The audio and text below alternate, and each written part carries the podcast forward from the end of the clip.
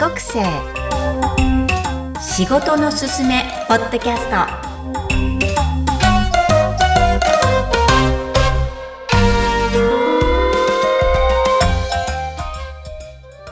皆さんこんにちは。クロスのみきこです。TCK 仕事のすすめポッドキャストへようこそ。この番組は TCK サードカルチャーキッズ国生の就職や仕事を選ぶ際のヒント集としてお送りしています。元 TCK 経営者、社会人10年以上の先輩に日本における仕事の選び方や思いをご紹介していきます。今日は初めてのゲストのインタビュー。インタビューに出てくださった方は18年、幼少期、児童期、思春期の18年の間、9年間海外で過ごされています。フィリピン、スイス、イギリス、そして高校は日本に戻り、大学受験をされて、今、日本で活躍されています。そんな経営者の志、そして仕事に対する考え方をぜひお聞きください。TCK 仕事のすすめポッドキャスト。今日はお客様をお呼びしています。ご紹介します。イージャンネットワークス株式会社代表取締役の坂本史郎さんです。こんにちは。こんにちは。あの、第1回目なんです。記念すべき1回にお越しいただいてありがとうございます。えー、まず簡単に史郎さんの自己紹介からお願いいたします。えっと、私はあの、イージャンネットワークスという会社を2000年に立ち上げてまして、うん、えー、それで、えー、今もう21年経ったところですが、えー、と相変わらずやっております。で、売ってる製品が、あの、法人向けのですね、えっ、と、まあ、テレワークとかを実施するための、えー、SARS と言いまして、ソフトウェアアザーサービスと言いまして、はい、そういうサービスですね、提供しているというような事業をやっています。で、現状その会社は今約120人ぐらいの社員で、えー、やってまして、えー、っと、まあそんなところですね。はい。はい。ありがとうございます。もともと IT 好きでいらっしゃるんですか？そうですね。あのー、コンピューターは大学の頃からですね、えー、買って、まあ、自分でいろいろといじっていたっていうようなところはあるんですが、うん、あのー、IT は、あの私は社会人になったのがだいぶ前で1986年なんですね。はいはい、その頃には、まあ、日本ではパソコンとかそういったものは会社では使っていなかった時代なので、うん、極めてあのちょっとあのコンピューターっていうのが使われてないっていうところに若干ストレスを感じたので、うん、あの自分の本職とは関係なくですね、えっ、ー、と、まあ、あの社員の方々に他の方人たちにですね、うん、えー、こうやって使うんだよっていうふうにパソコンを設定して、それで使い方も教えて、うん、それで、まあ、そのパソコンを使うっていうようなことを広げてたっていうようなことはやってましたね。そういう意味では好きだと思います。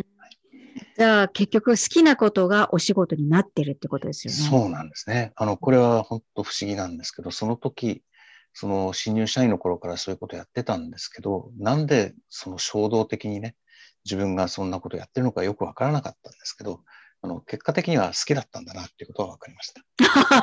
後からなって分かるんですね。そうですね。はい。はい。そのようだと思います。はい。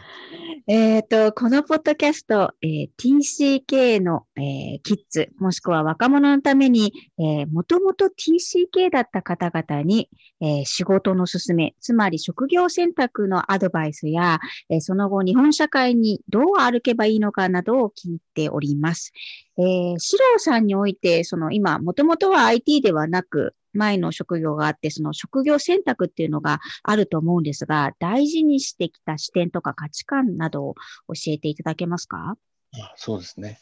私は、あの、大学は、えっ、と、理工学部ですね、の、えっ、と、機械工学っていうところに行ってたんですね。うん、で、機械工学っていうのは何かっていうと、あの、まあ、あの、機械を作ったりとかするんですけど、あの、いわゆる工学の基礎と言われているところで、まあ、何にでも応用ができるよっていうようなところがあって、機械工学に行きたいなと思ったのが、自分があの、もともと車とかですね、あの、リニアモーターカーとかですね、そういうのが大好きで、そういうものの開発に関わりたいなと思ったのが、まあ、きっかけなんですね。それで、大学は機械工学やるぞって、まあ、理屈、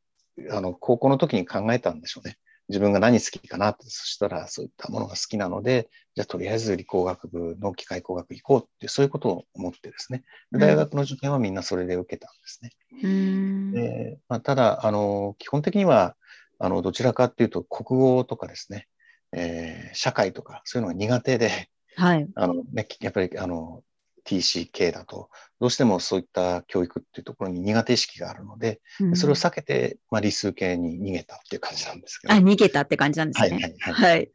理数系はね、あの別に言葉が違っても、違ってもっていうか、言葉のね、ニュアンスとかわからなくても、別にちゃんとね、答えが一発で出るものなんで、それで好きだったんですよね。うん、まあ、それで機械工学を選んで、えっ、ー、と、まあ、就職先が大学4年になると探すわけなんですが、その時に、あの、今度は思ったのが、あの、機械工学から行くのは、例えば自動車メーカーだとか、うん、あとそうですね。そうですね。重工業とかそういったところが多かったんですね。僕の研究室があの熱力学っていうところだったので、うん、そういったところに進む人たちが多かったんですが、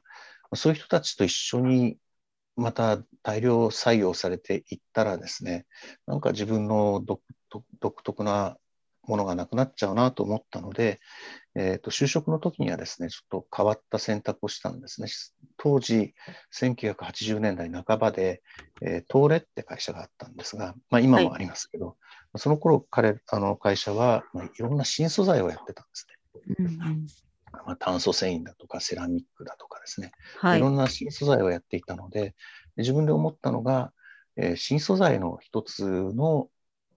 仕事をやればですね、15年も経てば、まあ、そこの第一人者になるよね、と思ったんですね。あんまりこう、もう出来上がったところに行くのが嫌だっただと思います。ないところに行って、そこの第一人者になりたいっていうことを思ったので、それで就職に関しては、あの、まあ、機械工学から東レに行く人は結構珍しかったんですが、あの、そういったところで選ばせてもらったんですね。で、素材っていうか、繊維を開発することになってしまったんです。えー、え、さっきおっしゃった中で、自分の独特なものがこのままだとみんなと一緒だとなくなってしまうっておっしゃったんですけど、独特って何ですか、四郎さん。えー、っと、まあ、新しいもの好きとかですね。あと、まあ、名前、長いものに巻かれるっていう言葉があるんですけど、それが嫌いなんですね。あの、あの、例えば、社会がこういうもんだっていうですね、なんか決まり、見えない決まりのようなものがあって、そこにこう盲目的に従わなきゃいけないっていうのは僕はもう絶対嫌なんですね。それでさっき、あの、例えばカーメーカーとか重工業とか大きなところに行っちゃうとですね、機械工学の人がたくさんいるわけですよね。はい。そうすると、そういう人たちの中の一人だったら自分は何もこう言えないでそのまま流されていっちゃうような気がしたんですよ。で、そうじゃなくて、例えば東レみたいな新素材をやってるとこだったら、そこに機械工学をやったというちょっと違う視点でね、の人が入れば、またユニークなあの活躍ができるじゃないですか。そういったことをこう自分であの妄想してたわけですね。それで、あのだからたくさん似たような人がいないところにあえて行きたかったんだと思います。うんユニーク、つまり唯一無二を自分で出したかったっていう意識が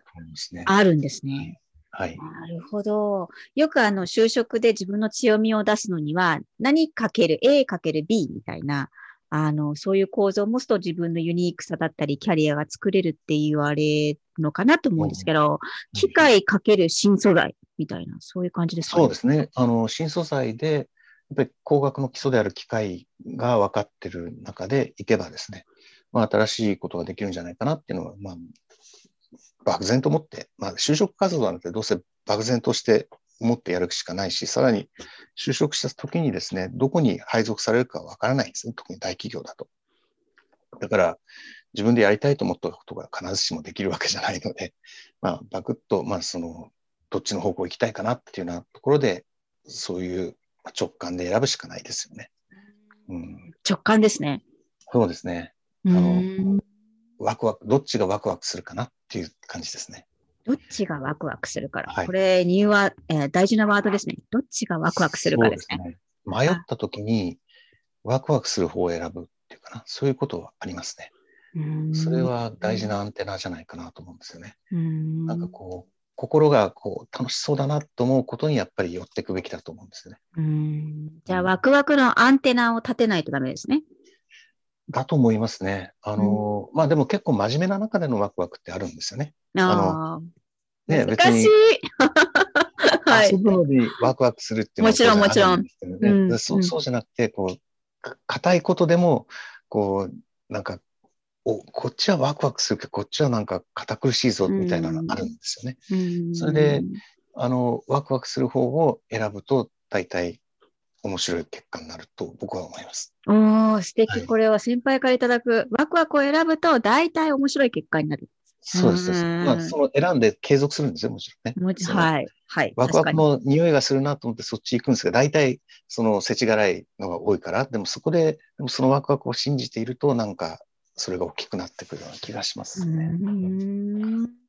信じる力も必要ということですね。そうですね。継続もですけど。信じ信じて継続すると現実化します。これは間違いないですね。うん、わかりました。えー、これは今おっしゃってることかなり深いんですが、えー、シロさんの多文化経験が関与されてますか？うーんと、今話したことは多分、えっと、多文化経験プラス、まあ、会社を始めて、それで、まあ、年を取って考えてみたらっていうところがあると思うので、うんうん、あの多文化経験だけでは多分答えにはなってなかったと。今の答えは、うんうん、あのやっぱりね、実際過去を振り返ってみると、ああ、ああいう岐路があったなっていう時に、どういう選択したかなっていうのを自分で思い出すと、やっぱりそれは、あの今だったら、だから正解だなって言えるんですけども、当時はね、全然そんなことはなくて、うんうん、迷いに迷ってですね、やってたと思うんです。でただあの、全くこう知らないところにね、行くっていうことに、はい、あの抵抗感がないっていうのは多文化経験のおかげだと思います。うんだからユニークであるっていうことのに対する抵抗もないわけですよね。うんそれとかあの全然そのみんなが行く方向じゃないところに行くっていうところも多文化経験があるからなんとかなるさっていうですね。うんそこはすごくあの自分を、なんていうかな、あの信用できるっていうか、そういうところはあるんだと思います。多文化経験のね、持ってる人っていうのはやっぱり辛い、辛いっていうか全然違うところにと、ね、あの飛び込んで、飛び込んで自分の好きで行くじゃわけじゃないことがほとんどですけど、はい。まあ、飛び込まされてというか、それでそこの中で、まあ、なんとか生き抜いてきたっていう経験をされている方が多いので、うん、そうすると、まあ、なんとかなるさっていう感覚ってありますよね。うんうん、それが、まあ、その TCK の強いところだと思うんですよね。うんうんうん、であのそういうみんなが行くところから外れたことをやりたくないっていうのはその TCK じゃない人はねやっぱりあのそういう選択肢を選びがちですよね。やっぱりねはいはい、まあ、マジョリティの行く方向についていこうってね。TCK はそうじゃないところに最初から置かれちゃってるので、うん、だからそういうことじゃないところに行ってもなんとかなるっていうことは多分すごくもう根っから持ってるんじゃないかなと思うんですよね。うん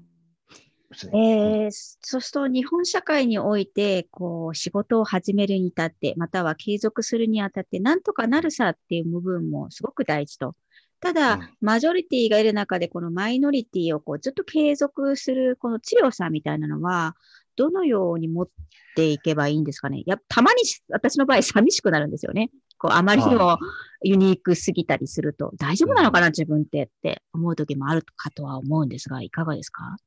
あの、日本社会においてはちょっと特殊な、実は、あの、能力というか、工夫が必要だと思っていて、はい。あの、違うっていうことを表に出すと弾かれちゃうんですね。だから、いかにも、あの、みんなと一緒だよっていうふりをしなきゃいけないんです。ふりでいいんですね。フリーです。はい。で心の中はどうしてもね、騙せないので、でただ、見かけ上は一緒にね、あの、まあ、飲みに行くとか、含めてて、あの、同じ遊びをするとか、そういうことはやります。でも、どっぷりはどうしても疲れないんですよね。そう、TCK の多分ね、一つの特徴として、あの、みんながやってることにどっぷり使って、その中心的な存在になるとか、そういったところにいるってことが苦手なような気がするんですすごくわかります。はい。自分のことを言われてるようです。はい。自分はいつも違うっていう意識がどこ、どっかで見てるんですよね。それで目が覚めてるんですよ。だから、あの、本当羨ましいなと思うのは、そういうところにドボって使って、まあ、夢中になってるような人たちがいるんだけど、僕はそれはできないんですよね。例えば、あの、社会人になった時に、はい、まあ、同期なんかと飲みに行くと、いやもう残業が大変でさ、って言ってね、まあ、バブルの頃なんで、もう、俺なんかもう毎日10時半とかだぜとかね、ねそうタクシーだぜとか、そういうのを自慢するのね、うんうん、同期の人たちは。で、もう自分がいかにも新入社員をね、若い頃から必要とされてるんだっていうことを、まあ、自慢し合うように、いかに忙しいんだっていうことをこう言うんですけど、僕はね、それはお前ら仕事できないからじゃないかと。僕は仕事は8時間ぐらいしか集中できないんで、時間内で終えるっていう、まあ、あの、残業大嫌いだったんで、とにかく時間内で終えるっていうことをやってたタイプなんですね。で、それが、だって効率を考えたら十何時間も働けないですよね。本来はね。はい、はい。ところがそういうふうに働いても目いっぱい働いてるんだって振りが皆さん大好きなんですよ。それでそこを僕はついていけないんですね。目覚めちゃ、覚め、なんか、本当目覚めてるっていうか、なんか冷たいんです、そこら辺にね。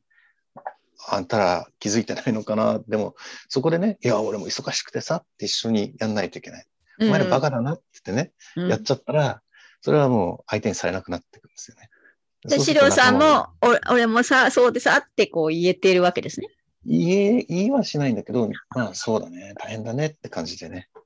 はい。だからそこで否定じゃないけど、こう自分は違うんだって考え方をやっぱり述べちゃうんですよ。うん。それはね、あの、やっぱりそういう教育を受けてきちゃうので、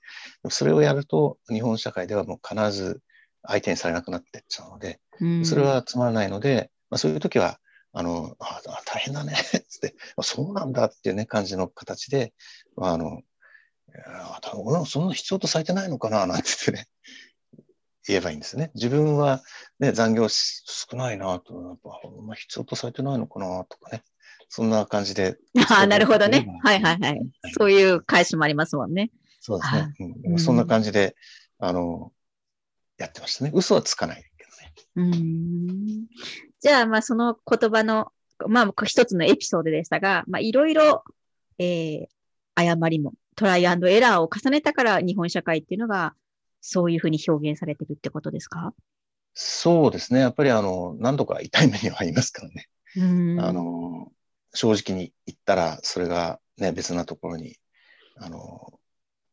まあ、例えば大学の時に、あの、僕はあの、音楽のね、あの、バンドのサークルやってたんですけど、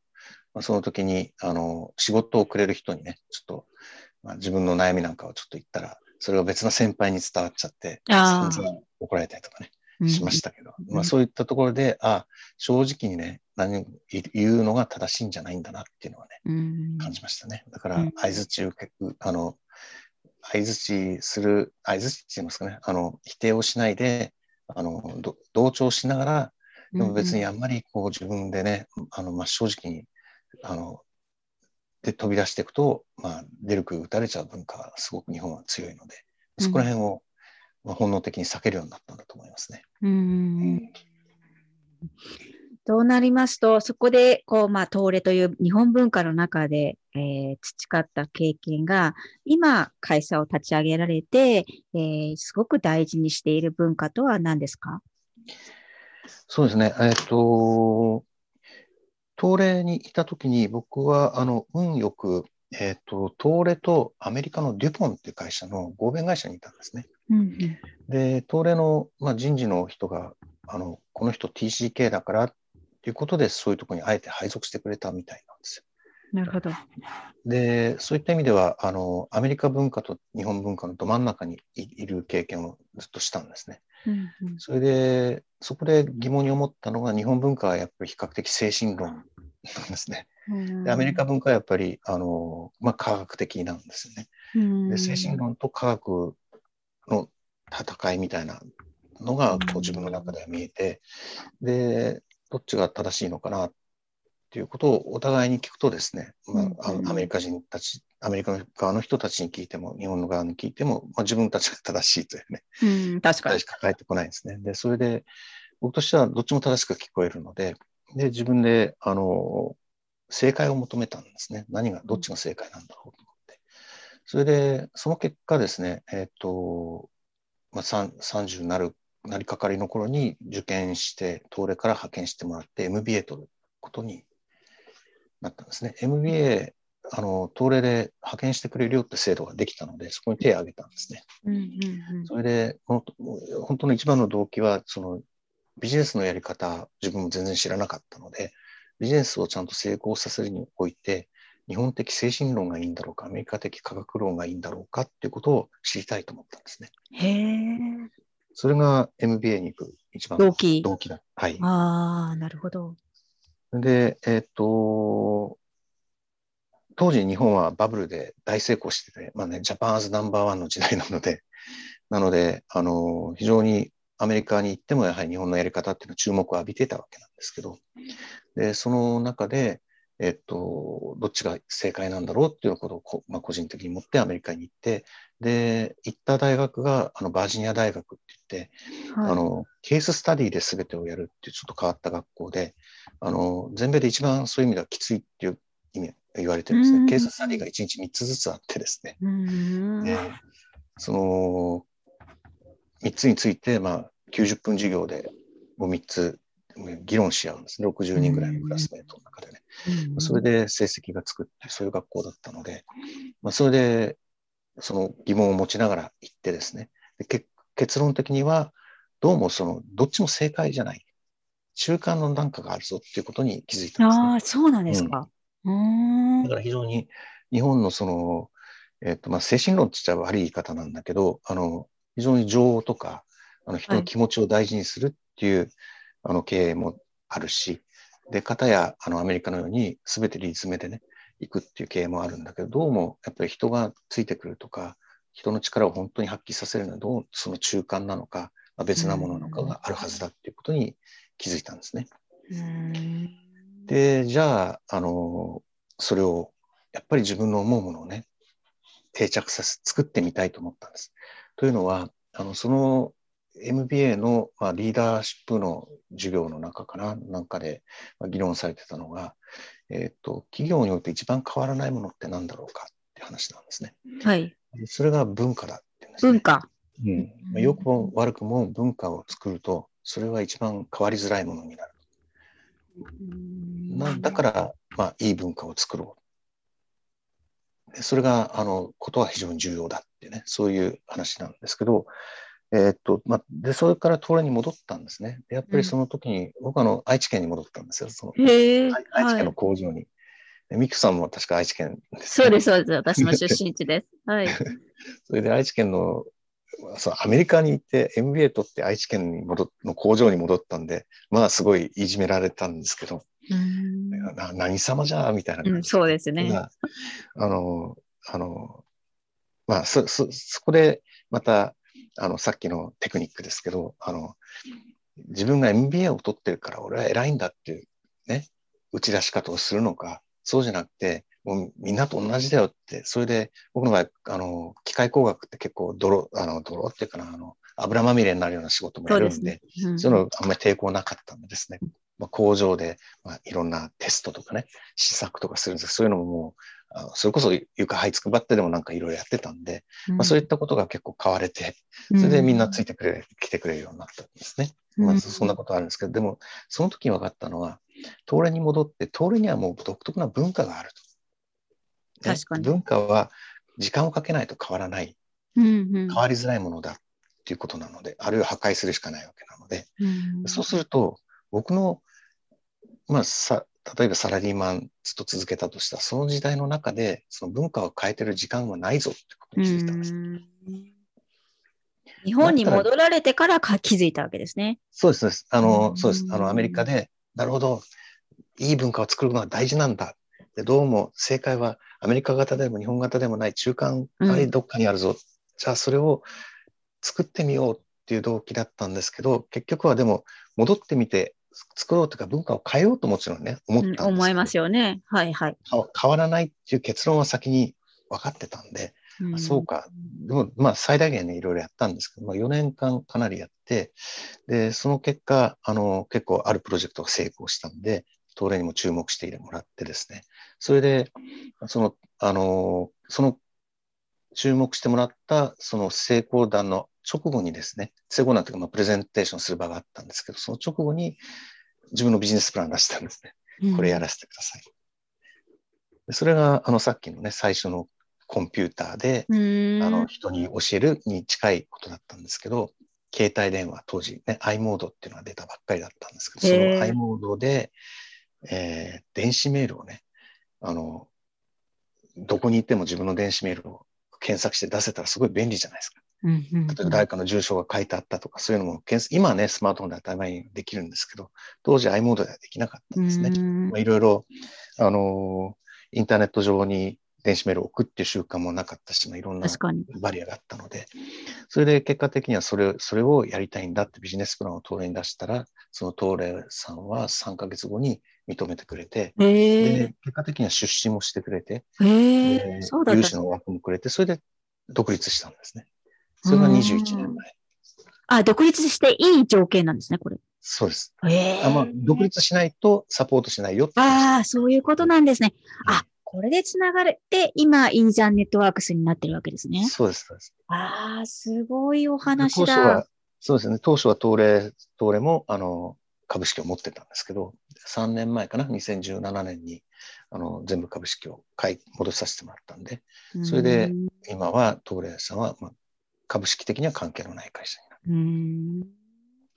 る。ああ、すごい壮大なストーリーの中に私がすごくヒットするのは、 in between ですよね。この TCK も in between と表現されてるんですが、はい、同じことをおっしゃったような気がして、 in between の私たちが in between を感じて何かをしようとした史郎さんが、あの結局文化は変わらないとおっしゃったけども、その文化を、えー、また新しく作り出そうとして、いいじゃんネットワークスさんがあるんだなっていうのをすごくなんか感動しました。はい。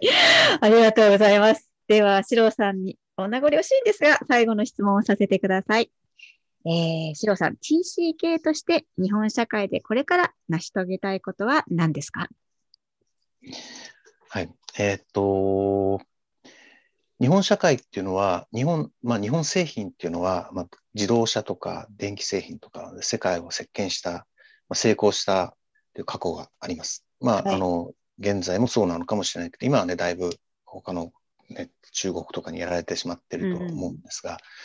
えっ、と、そういったことを、えっ、と、IT でね、実現したいなと思っていまして、今、日本は残念ながら IT の世界においては非常に、あの、劣等な立ち位置にいると思うんですね。やはり全てアメリカ製品だったりとか、一部ヨーロッパ製品だとかとかするんですけど、その日本発で IT で、まあ、従来の例えば自動車メーカーだとか電気メーカーみたいな存在にこれは何年かかってでもやり遂げたいなと思っていることが一つです。すそれがはい、あの大きな夢の一つですね。もう一つは、えっ、ー、と、まあ、先ほどの文化ですね。自分としては、まあ、あの中間的な文化の理想的な、ね、会社を作っていこうと思っているので、えー、まあ、そういったものを、あのまあ、定着させるっていうんですかね。それがちゃんとそういった、先ほど言ったあの世界的に成功する会社の根っこになるんだよっていうようなものをですね、まあ、証明したいなと思って、その2点かなと思うんですよね。理想的、2番目の理想的と言いますと、具体的にどういうことですか、うん、多分、あのー、社員がフェアに扱われるっていうのは当たり前のことなんだけど、その暗黙のルールみたいなので、お前らこうしろとかですね、そういうのじゃなくて、自分がこう地に足をつけて、こういうことすればいいんだなって考えて、で、納得しながらなんか行動できるようなね、そういう組織であるべきだと思うんですね、会社っていうのはね。それをあの、まあ、徹底的に議論しながら作れる、作って、で、それを土台にしながらさっきの世界的な企業になるっていうものを作れるんじゃないかなと思って、まあね、あの、甘いこと言ってるのかもしれないですけどね。青臭いこと言ってるのかもしれないですけど、そういうことをやろうとしてますね。だからそれが僕が日本において日本社会で、まあ、実現したいことなんです。素敵な壮大な夢ですが、ぜひ頑張ってください。はい。今日は e ジャンネットワークス株式会社代表取締役の坂本史郎さんにお話しいただきました。ありがとうございました。ありがとうございました。1回目のゲストの坂本史郎さんのインタビュー、いかがだったでしょうか？ワクワクがある方に進む選択をする際のヒントをいただいたように思います。また、日本社会における文化、そして変わらないものとして文化を挙げられていることもとても強く印象に残りました。この番組では TCK の経営者の方、または社会人10年目以上の先輩のインタビューを募集しています。こんな方が TCK だ。また、えこの方のお話を聞いてみたいというご要望にもお答えしていきたいと思います。今、現在、TCK として海外で頑張っている人たち、そして日本に戻ってこれから大学選びだったり、就職活動をしようとしている TCK 諸君、その人たちの参考資料にそしてヒントになればいいなと思って今後もお届けしています。ぜひホームページ育ちネット多文化で検索してメッセージをお送りください。最後にこの新しいポッドキャスト TCK 仕事のすすめポッドキャストの放送頻度についてのお知らせです。定期配信とはせず都度インタビューをとって配信となります。目標としては月3回から4回、特に金曜日を中心にお届けしたいと思っていますが、ぜひ登録ボタンを押して新しい番組が、新しいエピソードが増えたら、その都度聞いてくださるととても嬉しいです。次回の経営者、もしくは先輩方がどんな話をなさるか、ぜひ楽しみにしていてください。TCK 仕事のすすめ。またお聞きください。